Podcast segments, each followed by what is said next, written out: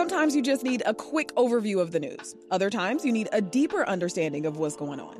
The Rundown podcast has all of that, and it's Chicago based, so you know what's up in your neighborhood and across town. Listen to The Rundown wherever you get your podcasts. I'm Sasha Ann Simons, and this is Reset. The fifth annual National Day of Racial Healing is Tuesday, January 19th. It's going to be different from years past because this time around, it'll be virtual.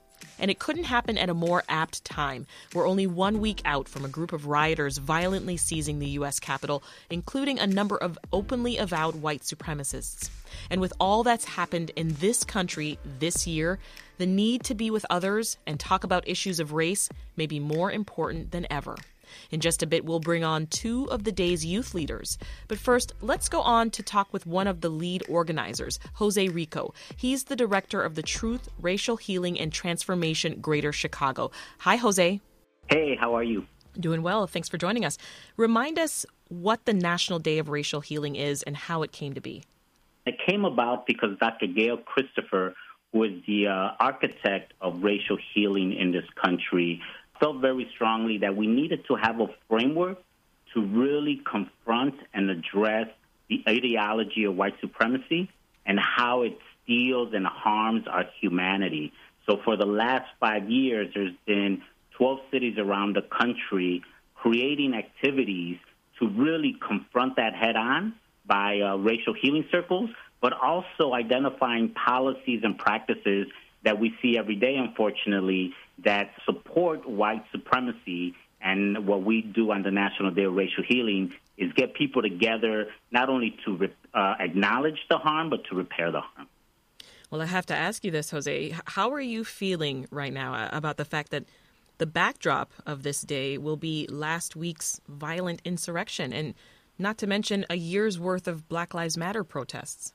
I think, unfortunately, uh, everybody now sees the truth of how black, brown, and native people have been treated in this country. So that's now undeniable. And I think one of the big uh, areas that we also need to understand is that the only way we're going to repair that harm is that we agree that all of us deserve basic human rights, but also that we need to actually come together and acknowledge our humanity. That is one of the big things that white supremacy steals from us is that basic ability for us to see each other as human beings and the actions and the commitments and the changes that need to happen in order to make sure, like we see with the COVID pandemic, that people have health care, that people have basic uh, housing, that people have the ability to take care of themselves economically and socially. And so that is the fight that we need to carry on but we need to do it together. And this is what we try to do: is we're bringing people here in Chicago to renew that commitment, and especially this year to support the youth organizers who have been doing this work here in Chicago for many years. There's so much going on, Jose. Could we make the case for this event to happen more often than just once a year? Well, you know, uh, this last year, uh, since March, we've had over 400 racial healing circles virtually We've trained over 300 racial healing practitioners, including 100 young people that were trained as part of city colleges of Chicago. And so, uh, you know, this is a kickoff event for us. And so, uh, throughout every month, we have around 50 to 60 racial healing circles, along with commitments from nonprofit organizations, governments, and businesses that they're making a commitment to adopting the Truth, Racial Healing, and Transformation framework, and they do this work every day. Which organizations? Uh, almost every large nonprofit organization in Chicago has participated in racial healing circles. Everybody from the United Way of Metro Chicago, Tara Chicago, Gads Hill, almost every uh, nonprofit, specifically those that are serving black and brown people and have experienced the uh, the despair that many of their clients have faced during that pandemic, they're using this as a way for them to not only uh, repair from the harm that they've seen, but also to bring hope to their staff and to their constituents. Walk us through what those racial healing circles look like. Give us an, an example of, of how they're led. Yeah, well, they're led by trained racial healing practitioners whose job really is to hold space for people and share their personal stories. You know, one thing that we know is that oftentimes when we meet people and we think somebody is different from us, whether you live in a different part of town or because you have a different racial background, uh, we really create a space where people to find that those commonalities and that shared humanity.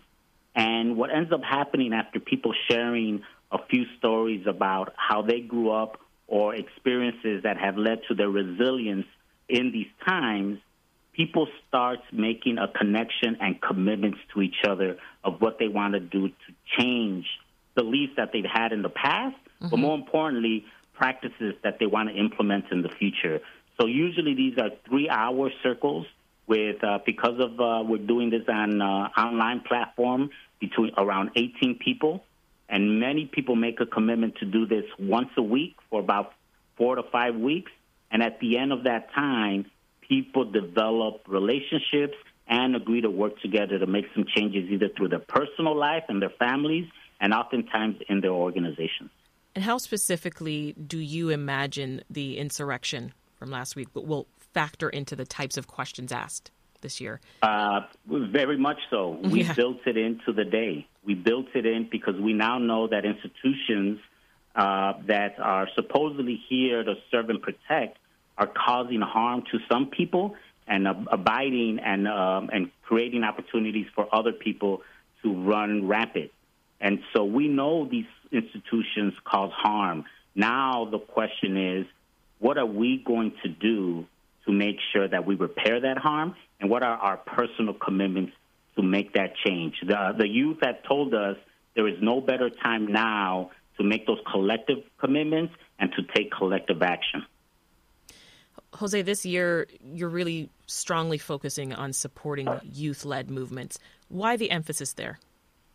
Mainly because what we know, especially in a city like Chicago, when we look at the health statistics, the opportunities, the opportunity gaps, the challenges that young people face, and being able to buy a home and make a life for themselves, we know that many of the fiscal policies, the tax policies, a lot of the decisions that civic leaders make in Chicago have a direct adverse effect at young people. I mean, we could obviously talk about the violence and what happens when somebody goes through a rampage to the city because they cannot get mental health or live in a very unstable situation.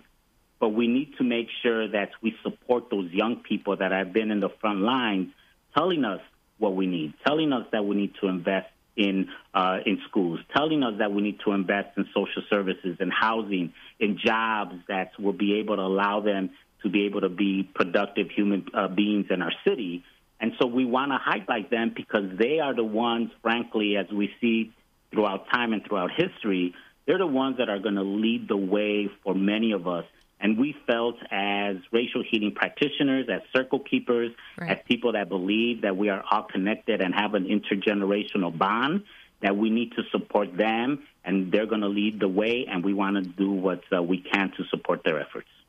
And what are your hopes then for, for how this event might serve to change what we see in our communities when it comes to race? Well, my, my big hope is that uh, we all know that the truth that we see is that white supremacy as an ideology is in almost every aspect of our lives, and we need to call it out so we could root it out. And the, the other big hope, and you know, I, we see this all the time every time we do circles, is that we are going to be guided by love, and that we're going to be guided by a spirit of change and transformation. And so I hope that after people experience the National Day of Racial Healing, that that love is going to extend beyond their families and the people that are similar to them, mm-hmm. but that that love is going to extend to people that they got to meet and they don't know yet, but that they are able to understand that our existence here in Chicago is dependent in how we treat and love uh, our neighbor and somebody that lives in the other part of town. That's Jose Rico. He's the director of Truth, Racial Healing, and Transformation Greater Chicago. And we want to now bring in two of the Chicago based youth leaders for the day. First, Damayanti Wallace. She is with the group Good Kids Mad City. Hi, Damayanti. and also you? with us is Berto Aguayo with hashtag Increase the Peace. Hi, Berto. Hey. Damayanti, I want to start with you. Tell us about your work with Good Kids Mad City. What does the organization do?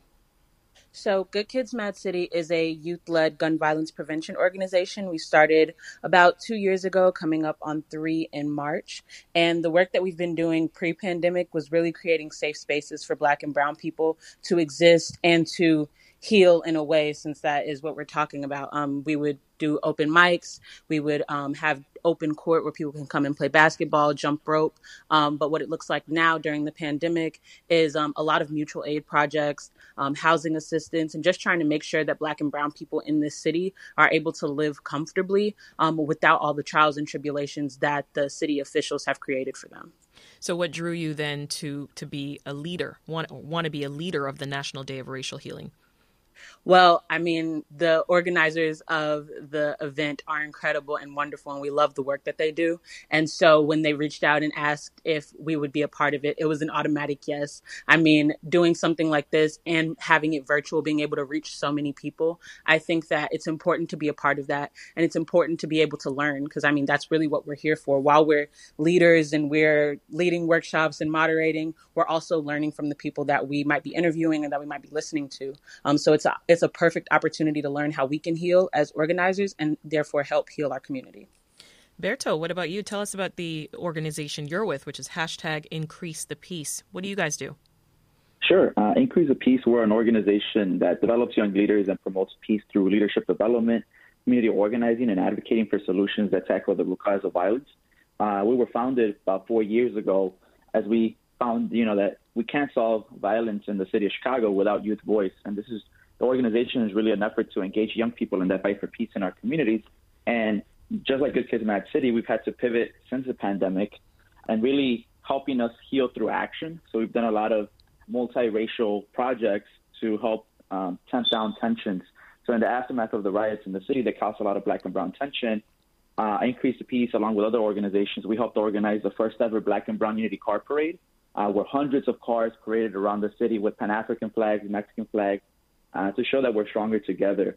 And shortly thereafter, we also organized multicultural uh, Black and Brown Unity food pantries. Uh, mm-hmm. Uh, we gave out this past eight months about 12,000 boxes of food to residents in need. And the National Day of Racial Healing is really important for us because it allows us to continue to do that work, create the relationships that will then turn into actionable multiracial projects in our communities that will then not only build solidarity, but also help us heal together. Damayanti, what are your responsibilities during the event?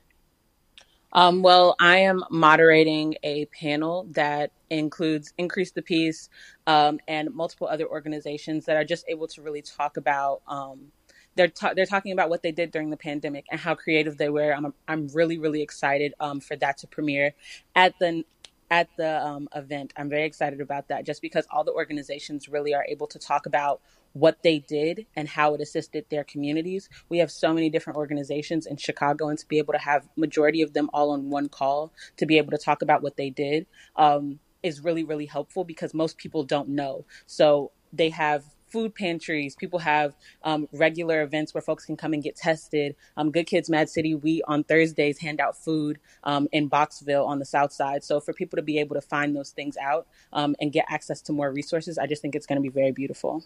Damayanti, how old are you? I'm 20. You're 20. Why do you think it's important that younger voices like yourself are part of these discussions? Well, I think it's because we are really living in the meat of this conversation.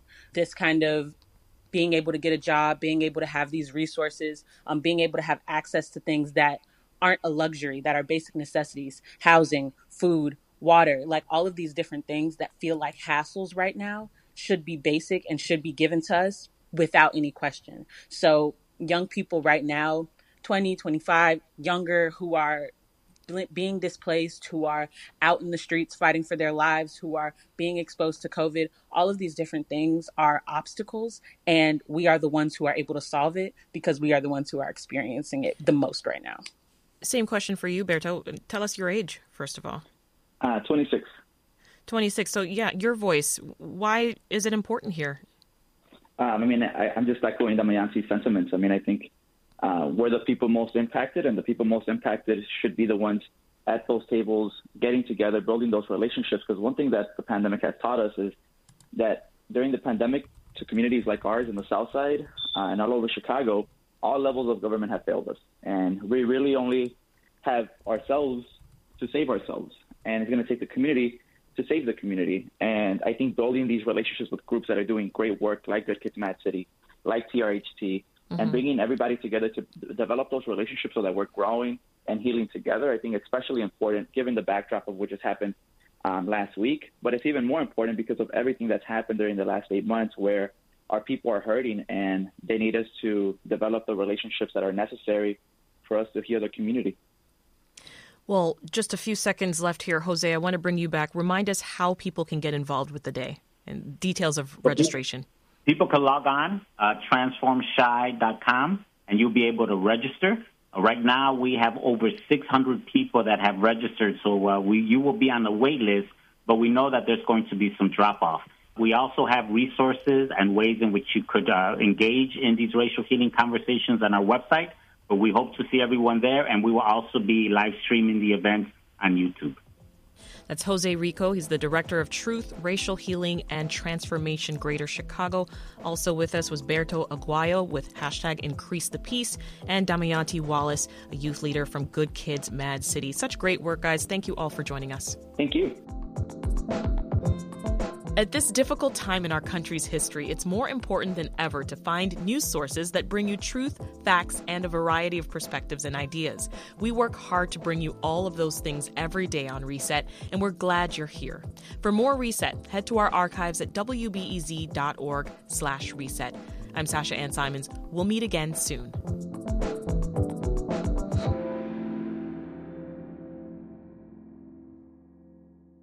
If you need a break from the news, WBEZ's Nerd Out podcast is here for you. Our show is all about delight.